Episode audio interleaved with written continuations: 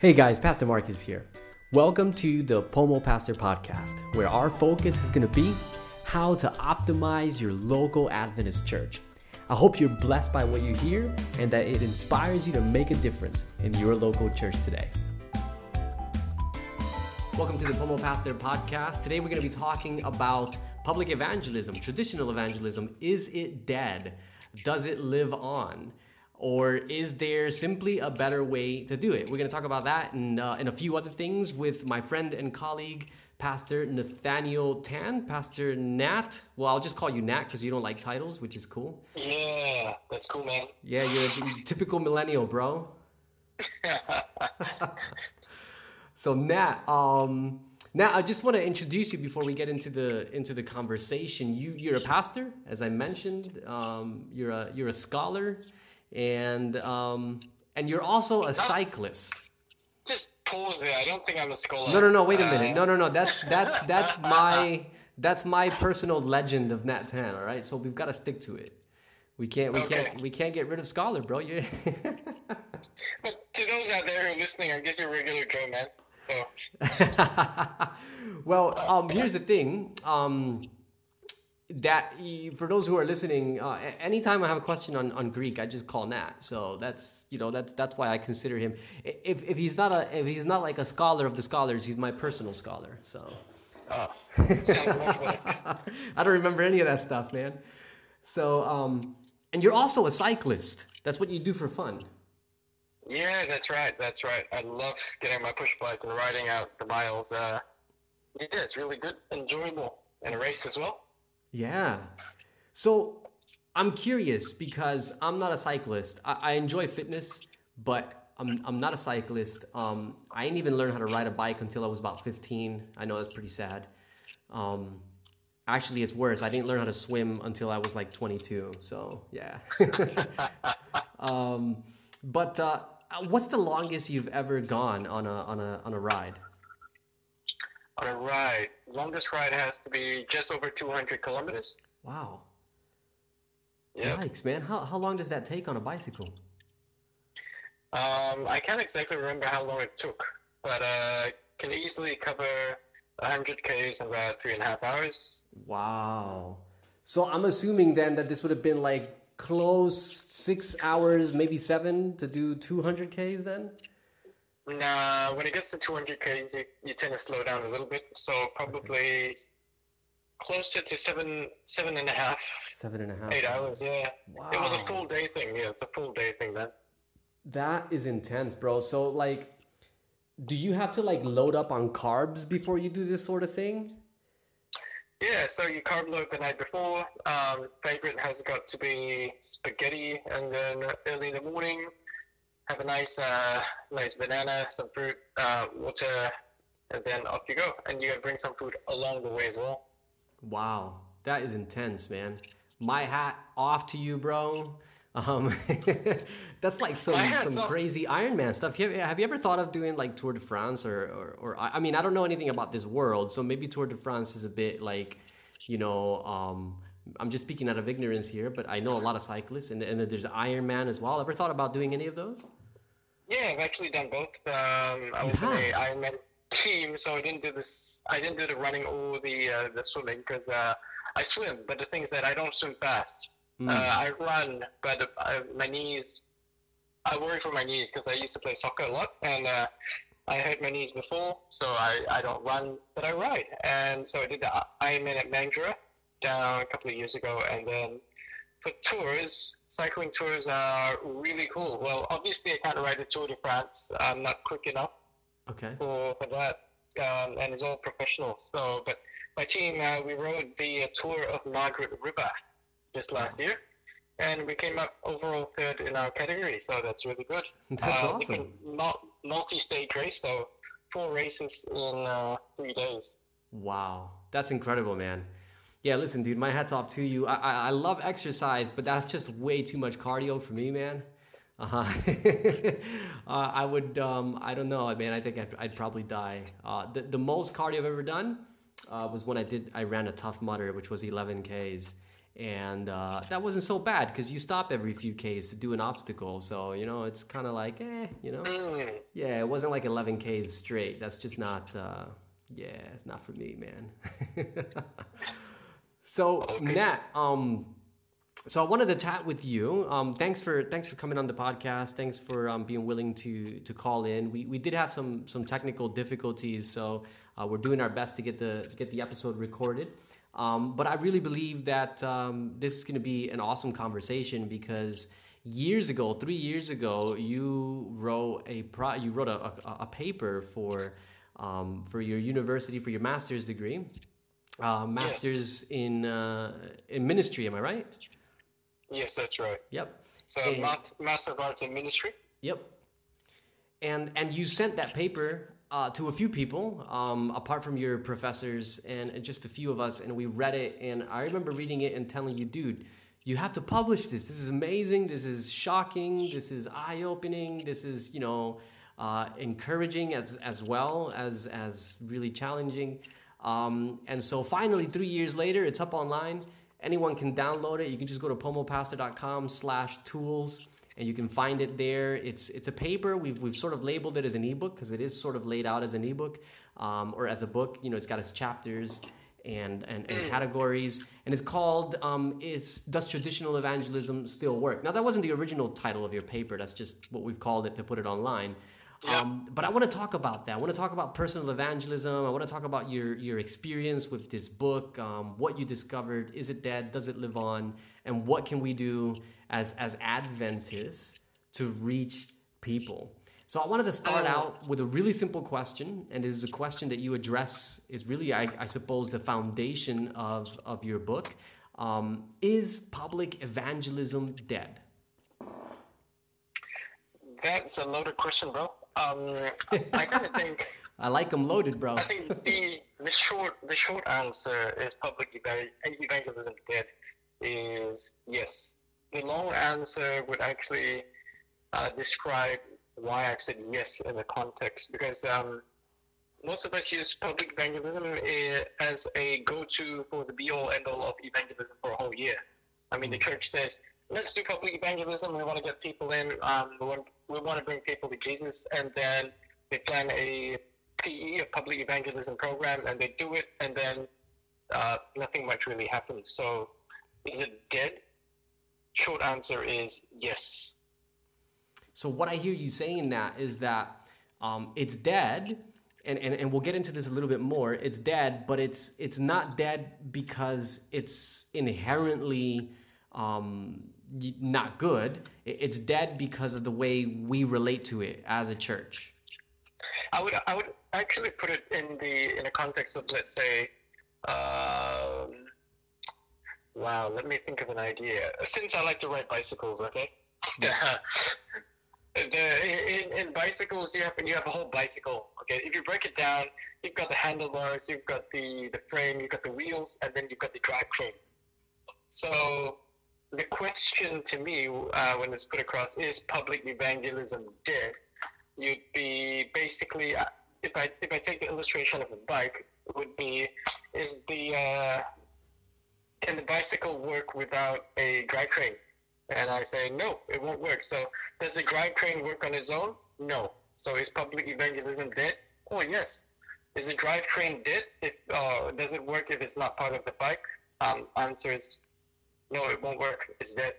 Mm, I love that, bro. That's a really good illustration. Yeah. So so yeah, like basically what what I'm what I'm gathering is it it's got to be part of something bigger than itself. Like we tend to treat it like this is like you said earlier, like this is the end all be all of evangelism. We're going to have this public evangelistic Yep. thing in the you know at this point of the year and and that's you know we put all our eggs in that one basket and then and that's it. And and what you're saying is that's why it's dead. It's dead because we treat it like like the drivetrain on a bicycle. We, we remove it from the rest of the bike, and, and of course it's not going to function. It, it, it's it's not connected to the rest. Exactly right. Yeah. However, however, we do it because it has worked for us in the past. Mm. So in the past, you know, um, when when the Adventist movement just started, we'd have like tent meetings, and the tent meetings were so popular. And we have we'd have debates. The public evangelism campaigns were basically kind of debates at, at some points. Heaps of people would come, and heaps of people get baptized. I mean, it used to work in the past, and uh, we'll st- many of us are still stuck in the past, and we still use it, expecting to yield the same results in a world that's different. Wow. So, so do you think that? Because I'm really like you, you brought up some points there that I think are like there's they're really interesting to me, and and the way in which we we've done evangelism evangelism in the past it, it has worked, and um, but do you think that even though it worked in the past that it was necessarily the best method to use then as well? Because like you said a lot of times the evangelism in the past was debate oriented and so basically what it did was it created a culture within the church of people who just wanted to argue. Um, they were converted through arguments and, and they lived out their experience that way and, and, and, and so in many ways i feel like yeah it worked in the past if you measure success by a worldly standard of how many numbers joined the church, but it didn't work if you measure success by what kind of culture did it create in the church. Does that make sense? Yeah, it does. It does. Uh, at the same time, I think to throw another perspective in, apart from the fact that uh, it created a culture where it's uh, I'm right, you're wrong kind of thing within the Christian world. Um, back then it was also a world where there wasn't such a thing called a relativity of truth. Mm. So when when truth was given and people accepted the truth, they said, "Yeah, this is true, so I'm all in." And so you didn't. That's that's part of the reason why public evangelism doesn't exactly work today as well. But uh, it's part of the conversation, but also a different section let's not go into it. Yeah, yeah. I was I was just thinking the same thing. I was like, oh, dude, this is this is like we need we need to do like a like an interview part two or something, so we can so we can talk about postmodernism stuff. Just really quickly for for those who who haven't read um, the ebook is tradition does traditional evangelism still work? You do go into those particular issues a little bit more there. So, but I think it'd be great to to have a conversation, you know, like a, a separate a separate conversation later on, a separate episode where we where we dive into that because that's a big topic. Um, and and even though we're not digging too deep into that today, I, I it does bring up my next question, and that is when we're talking about the challenges in public evangelism. One of the things that you point out in your ebook is that the the challenges tend to be more of a Western challenge than a non-Western challenge, if I remember correctly. So you talk about how public evangelism or the, the, traditional method of evangelism functions in a third world country versus how it functions in, in the first world countries like UK, Australia, America. Um, so tell me a little bit more about what you discovered as you were exploring traditional evangelism in that context of third world versus first world. Wow. Um what I found was actually rather interesting. The basics of it was that in the uh, developing countries, or what you just call this third world, there seems to be a um, a longing, or there seems to be an acceptance, or a, a certain pull that public evangelism, traditional public evangelism, has uh, for people in developing countries. Whereas uh, for developed countries, uh, like like ours here in Australia, um, there seems to be almost a disdain or uh, it doesn't work. It doesn't work. People aren't interested. Mm. They they won't just rock up just because you have something to say. It's as if the, the, it's as if the, the developed countries have people who go, "Wow, yeah, we're we're, we're good. We're up there. Uh, we're living in a place where everything is comfortable, and um, I just don't need to know more because what more do I need? Mm. Whereas those who those who live in the developing world seem to have the, the mindset that wow, I, I want to get hold of everything, um, just to improve, just to, to know more, and uh, yeah, they, they just go for public evangelism traditionally a lot better than uh, where we live in. Yeah, uh, I think that you know that's that's a, that's a brilliant observation because like I I come from a Latin culture. Um, where you know a lot of a lot of Latin countries are are sort of in that space you know where where there's a lot of suffering and there's a lot of civil war and there's just a lot of poverty and so people tend to be very pre-modern in those countries in the sense that not only are they searching for uh, an answer, or not only are they searching for hope and peace, but they still believe that there's this absolute truth that can be discovered through whether it's the church or, or whatever, you know? Um, it's there. It's there to be grasped. It's there to be discovered. Uh, and so, in many of those countries, you know, when you're a pastor, you're almost like revered, you know? Um, whereas in in most you know secular countries, you know developed countries like you know certain parts of the U.S. or the U.K. or Australia, um, you tell people you're a pastor and they're like, "What's that?" You know, they don't even know what it is. Um, yeah, so I think exactly. that's yeah, I think that's it's a brilliant observation. It's almost like there's a disconnect, you know. Hmm. There's a disconnect with the the spiritual side of life in uh, in the developed world. Yeah. And, and I'll, I'll share with you how I heard one guy put it, and I don't remember who put it this way because I would love to hear your thoughts on this. Um, I'm going to butcher what he said a little bit, but I'd love to hear your thoughts on it. He said that the problem, because you know how like a lot of skeptics will say, oh, people in these third world countries, they come to God because they're suffering and they need an answer, you know, they need a crutch or something. Um, whereas in Western societies, we're so developed and we're so smart and, you know, we've got, you know, the enlightenment and science and all this stuff. We don't need God anymore. That's for all those other people. Um, I heard one guy say that it's actually it's actually the other way around. The reality is that people in these countries they're suffering, and because they're suffering, what suffering does is it removes the plastic from our eyes. It, it removes the veneer, the facade of existential reality, and and it puts into perspective the things that really matter. Whereas here in the West, we live with these plastic blindfolds where everything's about the credit card and the car and the computer and the iPad and you know and the money and all that stuff. So so the reality is it's not us who are more enlightened, we're actually blinded. And so when we do evangelism, we have to do evangelism in a way that speaks to those blindfolds in Western society that don't exist in other societies. What, what do you think about that? I was uh, sorry, sorry. I, I, I admit I zoned out a little bit. I was thinking about something at the beginning of the, the quote. but I, I do have a thought. Yeah. I do have a thought. Um, I, I actually I actually agree with that statement uh, mostly.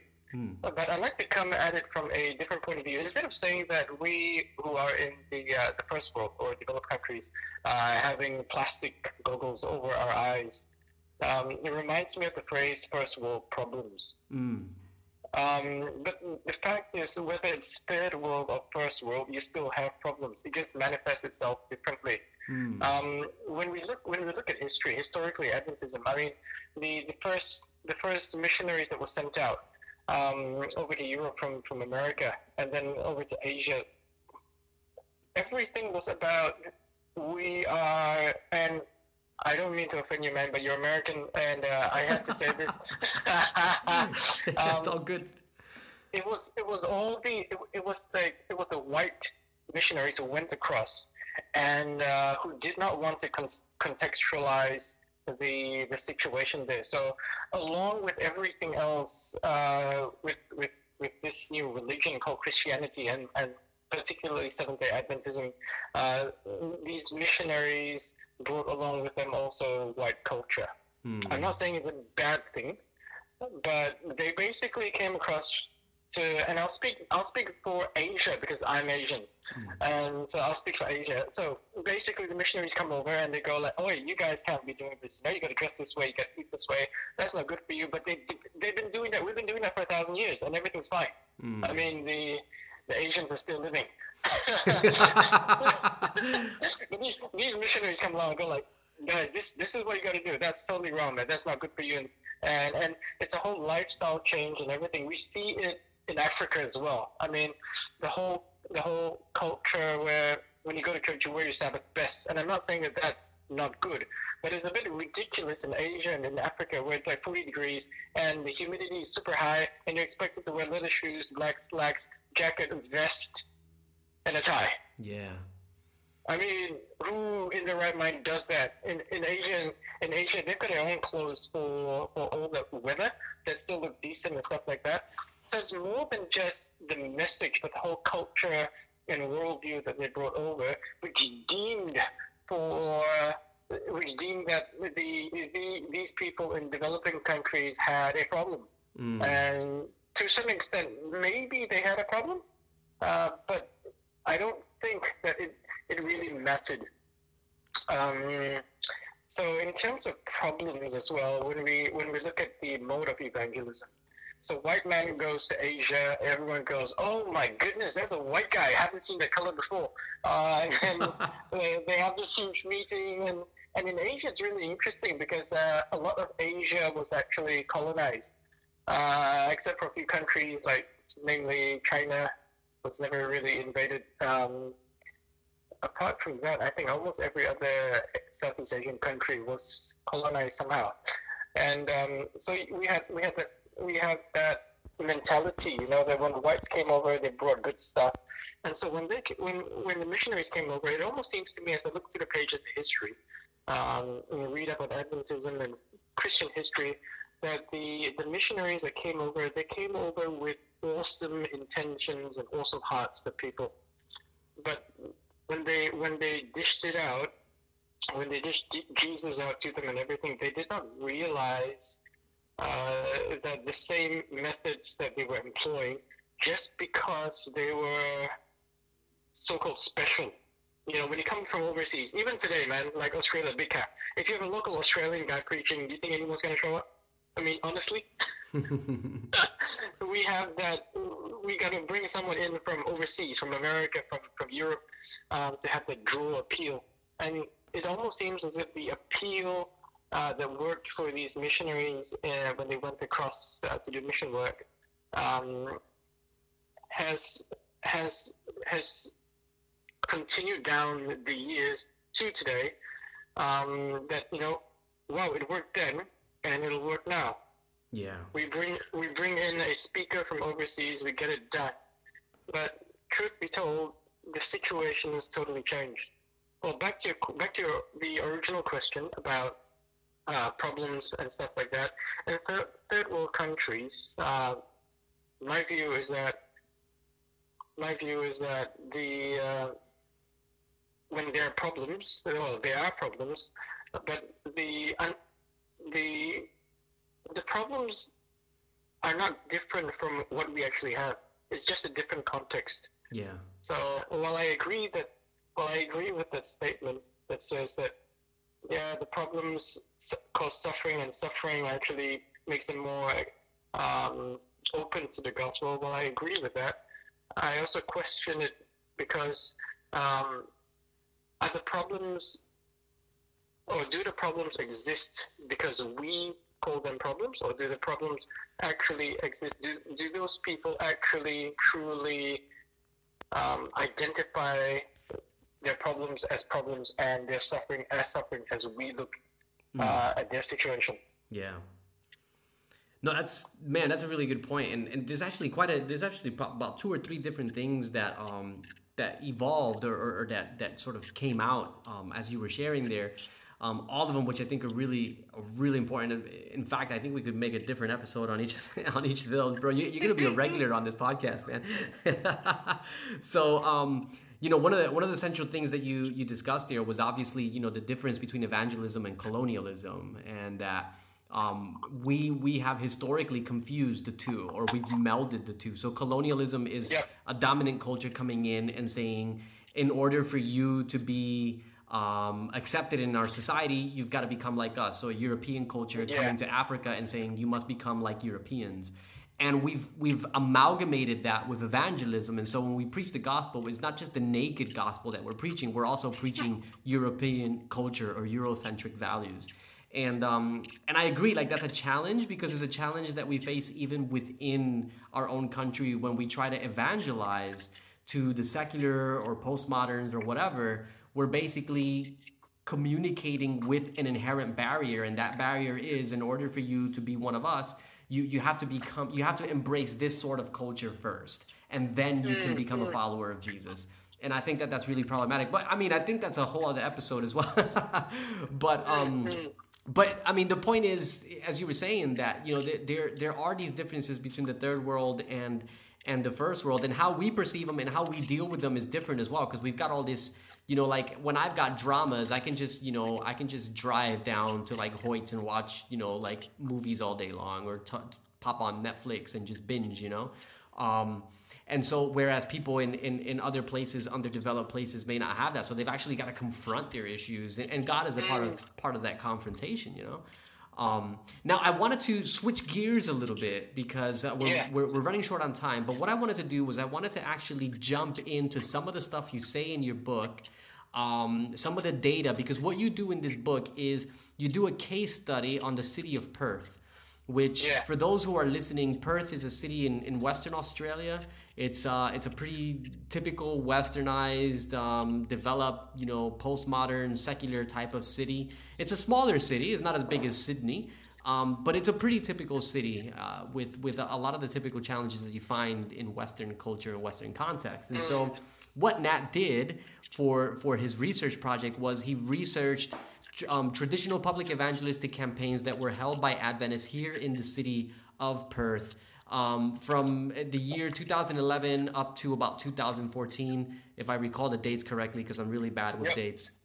Um, but what I wanted to do really quick was I just wanted to jump in. I'm, I'm on page 51 of your book. I'm looking at a chart from one of the local churches here um, that shows the total amount of baptisms and and then it shows public evangelism. You know, total baptisms is blue, public evangelism is red, other ministries is green. And basically, what it's saying is where did the baptisms for this church come from? And so, what you identify here, and I'll look at a few pages because this trend repeats itself is that the, out of the total number of baptisms that this church had, none of them came from public evangelism. Um, That's and in exactly fact, right. in fact, you look at the public evangelistic campaign that was held in 2012, which was a really massive one. There was a lot of effort put into it. Um, this is the one I believe where they did the whole archaeology thing in the in, in the in the shopping centers to get people to come, et cetera, et cetera. That's right. Um, and and you look at the data from 2010 to 2013, all the baptisms that this church had, and when you look at 2012, not only was it the year with the least amount of baptisms, it was also the it, it also shows that not a single one of the baptisms on that year came because of the public Yes. evangelism campaign.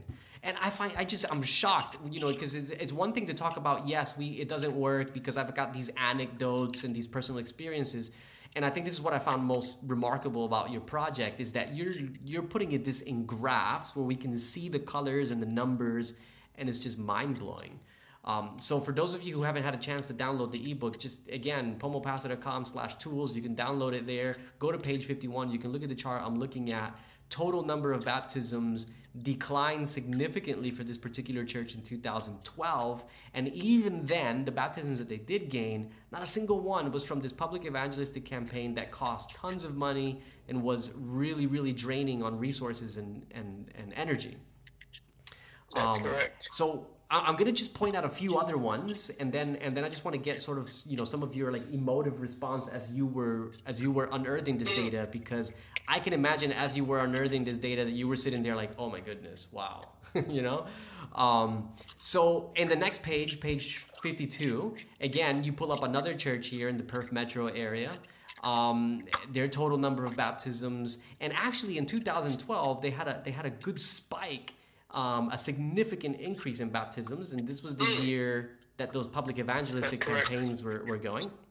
Um, so it has a significant spike in baptisms on the year 2012. But once again, not a single one of them were attributed to the public evangelism campaign, which is That is correct. which is shocking. And I've got one more that I'm looking at here. Um, and again, yeah, uh, lots of baptisms in 2010. This is the third church. Lots of baptisms in 2011. Very few in 2012. A whole bunch more in 2013. And of the very few in 2012, none of them came from the uh, the public evangelism campaign. And so what you do, and I, I don't have time to go into all the details, but what you do is you show where they actually do come from. These baptisms, they come from all these other ministries, um, including one. I think I might have passed it already. Let me take a look. Um, yes, this was the first church I looked at where the vast majority of their baptisms were coming from ministry at a detention center. Um, Yeah. and then another one where you know it was from the from the camps you know the the, the annual summer camps for the teenagers and things like that but what what were you thinking because i know you knew this already i know you knew to a certain degree what you were going to find but when Yeah. you see these numbers crunched together what was going through your head as as you saw like just the utter irrelevance of these campaigns and all the money and energy that they took when it came to the growth of the church in Perth. I think, um, as you as you mentioned earlier, this is the the unspoken thing that's around most of our churches. I mean, lots of ministers actually. Later on in, in the book, you know, at the end of it, uh, I actually interviewed ministers in Perth. Um, Obviously, they're not they're not named, which is a good thing. Uh, they, they basically indicated that we did it because we were told to. It's not because uh, we really want it because we feel it doesn't work. And so the, the guys like us who've been working, we know that somehow it doesn't work because we've seen it, we've, we've done it, we've done it before, and we haven't seen results. Yeah. And uh, and so, uh, as I was putting this paper together, um, I just wanted to to knock out, knock it down, you know, break it down into graphs, so that and, and numbers, uh, so that we could actually see that, guys, this is not working. We need to look at other alternatives. Yeah. You know, if, if something isn't working, you, you keep doing and doing and doing and doing the same thing over and over again. I believe there's a word for that. Uh, when, Insanity. work, you keep doing. Yeah, exactly. Yeah. Um, Yeah, And- look, I'm, so- I'm looking. I'm looking here. I just, I'm just gonna jump in here real quick. Um, based on what you're talking about right now, page 65, 88.89% of the pastors that you interviewed responded that they would choose an alternative method of evangelism. They would not have gone with this. They only did it because they were told to do it. But 88.89%, that's like a swooping majority said, you know what, I, I don't actually have confidence in this. I, I don't think this works. We just did it because we had to. That is correct. That is correct. But the thing is that no one has, even in the local church, hardly anyone stands up to say, guys, can we do something else? Mm. It's it's always a um, unfortunately a very small vocal minority Yeah. that pushes for traditional public evangelism, um, just because it's it's something they love. Yeah. It's, it's what we've always done and and you know there's a, there's another chart that I looked at here I think it's in page 60 or 56 from from the largest church here in in, in Perth um, where I look at Livingston, the yes. yeah yeah where I look at the chart and the the vast majority of people who attended like it, it compares the amount the total attendance versus those who were visitors. And and the total attendance is red and the visitors is blue and the red is just overwhelming on the chart. I mean the people who came to this series were already adventists and yet the visitors are smack down at the bottom and there's just a plateau all the way through and it's very minimal and and for me when I look at that things. say again A couple of things. A couple of things I want to talk about that graph. yeah um, is that there, there, to me, there are three things that jump out. Number one, that all this, all this, um, all the resources that we pour into these public evangelism programs, um, actually, we actually end up uh, doing it for the saints, which is rather Yeah. interesting because while, while we say we want to get the public, uh, we get a lot more of our own members. The ratio of members to visitors uh, is, is obviously skewed. Yeah, it's very Um, shocking. Yeah. And that's what I was just about to say. As I look at this chart, what it looks like to me is here's an event that we put on to hear ourselves talk. And a few of us invited some people, maybe. I don't know how those visitors came there, but a few visitors came. Um, but for the most part, this looks like an event that was overwhelmingly designed for us to talk to ourselves. That's what it seems like. Correct. But in the chart as well, in this in this particular case study, there is joy. There's good stuff that's happening as well. And Yes. so there's a little bit of red. In fact, throughout all the charts, you hardly see any red. And for those of you who have no clue what I'm talking about, if you download the book, um, you'll see that the red uh, indicates basically baptisms um, as a result of an evangelistic campaign. So this is one of the few charts that actually has a red on it. And the good thing that was happening at Livingston, um, this particular church, was that the baptisms came about as a result of a process. So these these Yes. guys invited their friends, so they had a relationship with their friends. Uh, they brought them to church at an opportune time where they were ready to accept Jesus Christ as Lord and Savior, and also re- be ready to, to, to join the church. And so, what we're seeing is that there's some people who, who realize that evangelism is a process. And they took the opportunity of having this uh, this campaign available to actually bring their mates across, um, sit with them, go through the program with them, and watch them accept Jesus. Mm. And so that's the gold in in this uh, in this yeah in this section. Yeah, and listen, thanks for bringing that up because that actually we can that actually brings us to the you know to the last thing that I wanted to talk to you about, um, which is where do we go from here, right? Because what I see here, I'm looking at that page that you're talking about, page 56. It's the only chart I've seen that actually had baptisms. Maybe there's some more, um, but this this particular church we're talking about is the only one where there's actually public evangelism related baptisms attributed to it in 2012, and we haven't even gone into 2014. Uh, we have we won't have time for that. But um, but like you said, it wasn't those baptisms weren't the result of that campaign all by itself. They were the result of a process that people have been engaging in already. Um, from I think it was from 2011, the year before. Uh, they had already been engaging, and so by the time the campaign was launched and held, there were already people who had been on the journey. They had they had learned about God. They had gotten to know people at the church, and they were ready to make that decision but it wasn't the result of just that one event, which is the tragedy of many of the other um, churches. Is they think, oh yeah, we'll just put it, we'll put a big flyer, we'll put a big poster, and and people will come and skedaddle, you know, or or skadoosh, you know, here we go, bunch of baptism. Doesn't work that way. So and, we talked. Oh, sorry. Go on. Go on. What, what you just said is the perfect segue because um, the the current context that we live in today in post in, in the postmodern world whatever generation you're living in, it is it is still 2018, and this is the this is the world, this is the culture we live in. If we're gonna put up a big sign, uh, chances are no one's gonna rock up. Mm. If people do rock up, if people do rock up, they're far and few between. And um, not only and between, sometimes we get um, well, for those who are listening, you can decide whether you want to nail me or not. But uh, when we have these kind of campaigns, we get weird people coming uh, I won't go into weird, but I think Marcus, you know what I'm talking about. Yes. Um, anyway, so the context is that if, if we put flyers and stuff out, there's no relationship or no intentional relationships that are being built, and everything is reliant on one program, um, sorry guys, it's just not going to happen. Uh, we're hmm. not in the 1800s. We're not in the early 1900s where truth was not relative. Now everyone thinks they got the truth.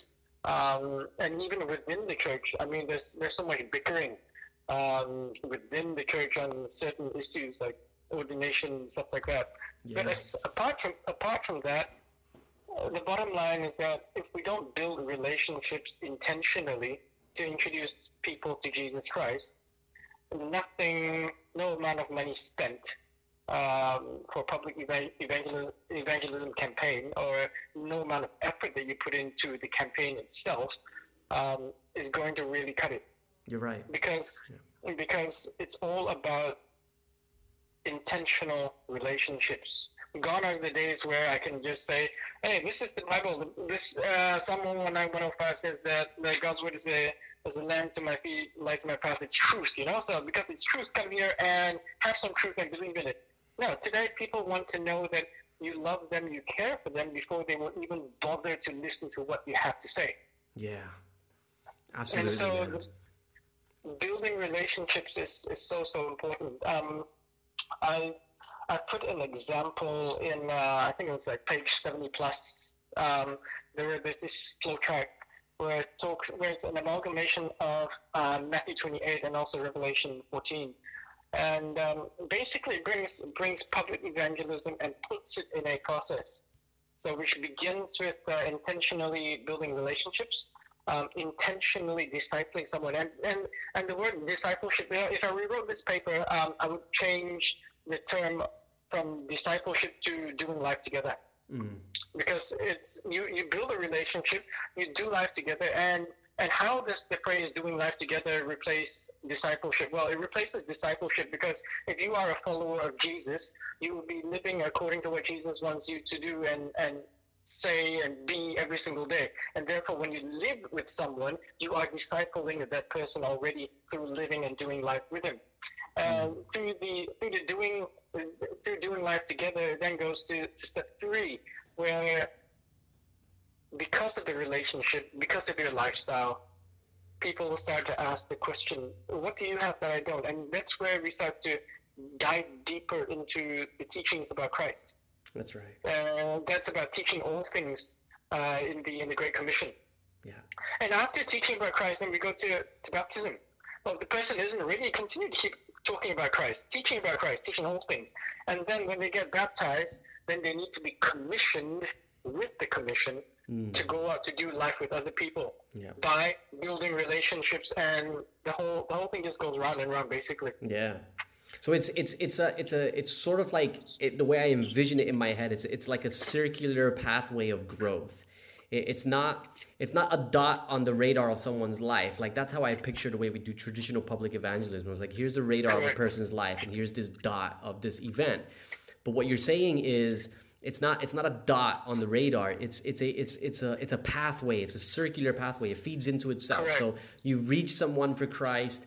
Um, that person, you know, you, you disciple them into their relationship with Christ. They become baptized, but it's not over. Now, now those people are commissioned to go out and reach others for Christ, and that just continues to repeat and repeat. That is absolutely right. Um, in fact, most recently, Bill Hybels, in the, who wrote Purpose Driven Youth Ministry, I think like 15 years ago or even more. Yeah, PDYM, that was like the go-to manual for youth ministry, man. Um, that would have been Doug Fields. Doug Fields Oh. Doug, yeah, Yeah. my bad, Doug Fields. Thanks for correcting me.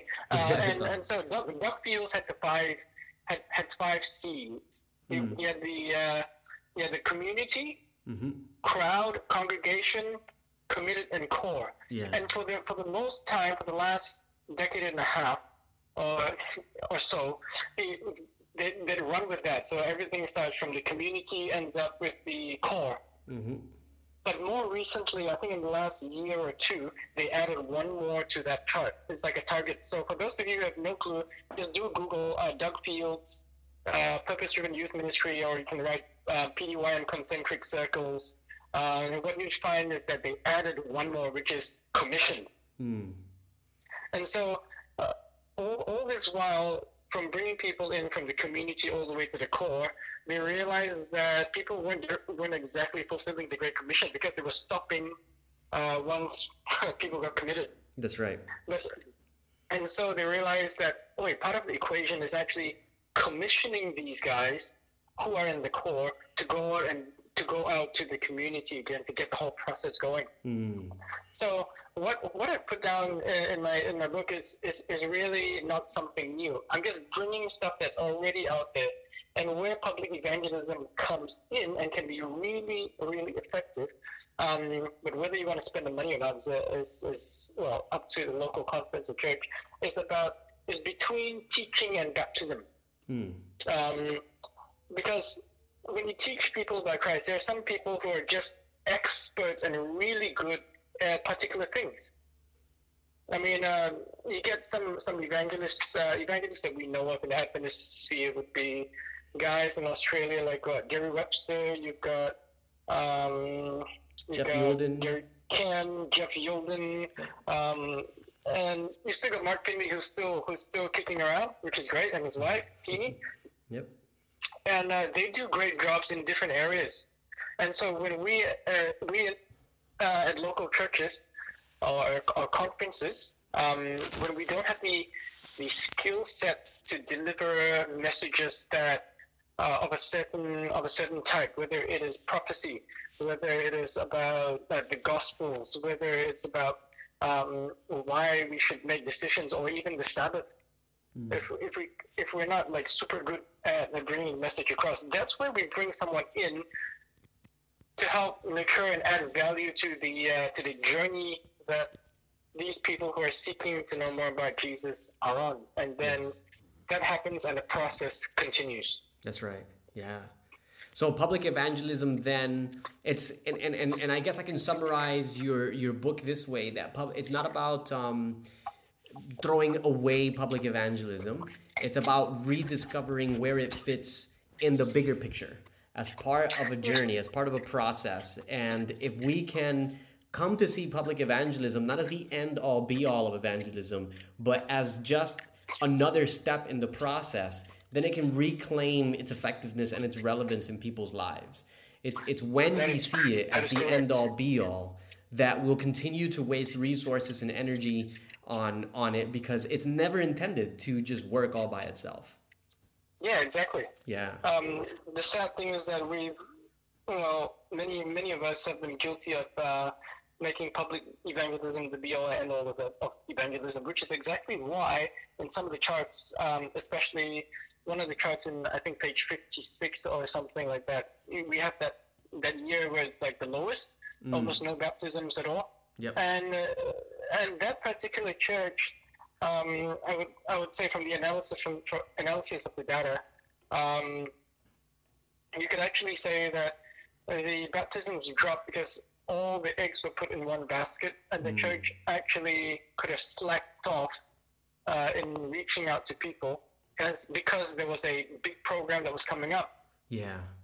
And so when we when we when we don't look at it as a process and just try to try to make public evangelism the big thing for the whole year, I think we've missed the point. You're right. Yeah, absolutely, man. Dude, this has been an, an, an awesome conversation, bro. I've learned a lot. I've been uh, blessed and inspired. Once again, guys, if you haven't had a chance to read the book, Does Traditional Evangelism Still Work? We've only scratched the surface. There's so much there. There are, uh, let me just take a look. I'm taking a look now. There's, um, there's seven different chapters and um, you know starting from the history of evangelism apocalyptic prophecy and adventism and, and all the way down to where we're discussing now just some of the basic points of where do we go from here? How do we do better? And and it's all there guys. It's free. Pomopastor.com slash tools. Just give it a download. And uh, nat before i let you go i just got one more question yeah. for you man. If someone's listening to this podcast or reads your ebook and they decide wow this is this is great material um, and I, and I want to know a little bit more or I want to have a conversation and maybe see how I can do things a little bit better, can they contact you? Yeah, definitely. Um, you can drop me an email at nathanieltan at adventist.org.au or just hit me up on Facebook, Nat Tan. Cool. So Nathaniel Tan, and that surname is just T A N at adventist.org.au. Right. Or we can right. find Nat Tan on Facebook, man. So if any of you guys hearing this and you think, you know what, I've got some questions for Nat, this is, um, you know, for evangelism in my area or, or whatever it might be, it's more than happy to chat with you guys. Just give them a call, give them an email. Well, not call, we didn't give your number, but give them a Facebook message um, or an email. And uh, listen, man, I know you got to go. I know you got things to do. Um, it's Friday here. It's going to be Sabbath soon, so I've got to. I've got a lot of cleaning to do myself. But um, bro thanks so much uh, number one for for doing this project and number two for putting it out there and number three for just coming on uh, the podcast today to talk and to share and to dialogue. Um, it's been absolutely amazing. And for some of those other topics that popped up that were really tempting uh, we'll have to uh, we'll have to sit down again some other time and, and chat about them man. But um, yeah that, that sounds that sounds sounds like a good plan man Awesome, bro. Um, definitely, definitely have to sit down and talk with you. And to those of the listeners who've got questions or comments, um, I'll be very happy to engage with you. Um, do note that the, the research, although it's fairly new, I would consider it as a little bit old already because it's already three years. Um, and uh, in three years, lots of things can change. Mm. But um, hey, let's keep the conversation going. Um, I want to learn from you as much as uh, you might want to know what I may know. So yeah, thank you. And thanks, Marcus, for the opportunity. Right on, man. No worries, bro. Well, I'm going to let you go. And uh, once again, man, thanks. And I hope you have an awesome Sabbath. Well, that's all I've got time for today. But if you want some more, just come hang out at pomopastor.com. Thanks again for spending some time listening to the podcast. I'll catch you on the next one.